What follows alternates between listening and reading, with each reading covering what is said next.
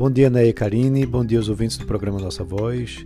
E a nossa semana na economia começa já com informação muito importante. Hoje, é, o Banco Central vai divulgar o seu IBC-BR, né, que é o Índice de Atividade Econômica, que deve trazer um número positivo depois das surpresas positivas que a gente teve na produção industrial e nas vendas do varejo.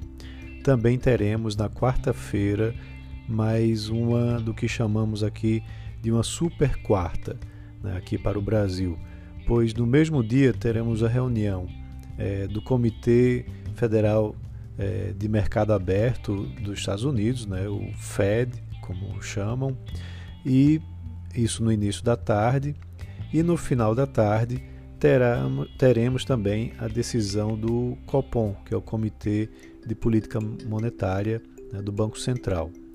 É, nessas duas reuniões serão definidas as taxas de juros dos Estados Unidos e daqui do Brasil.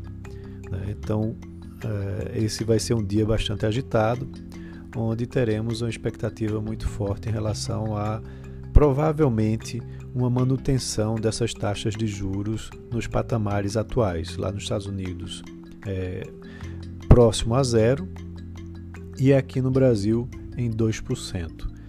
É, como tivemos um pico de inflação recente, é muito pouco provável que a taxa de juros venha a cair mais que os 2%. Mas vamos aguardar para ver o que é que acontece na quarta-feira. Também é, teremos ah, ao longo da semana decisões de política monetária do Japão e da Inglaterra.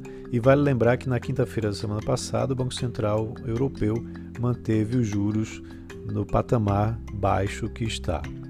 É, também teremos alguns índices de inflação que serão divulgados ao longo da semana, é, algumas IPOs, né, ou seja, ofertas iniciais de ações de empresas do segmento de construção, tá?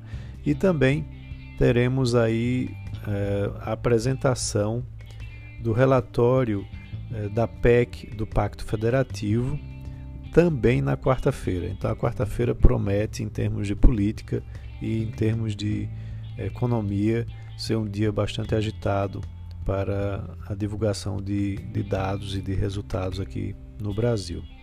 Também passaremos provavelmente mais uma semana com muita volatilidade nas ações de tecnologia, né, principalmente até a quarta-feira, quando sairá essa nova decisão é, da política de juros lado dos Estados Unidos.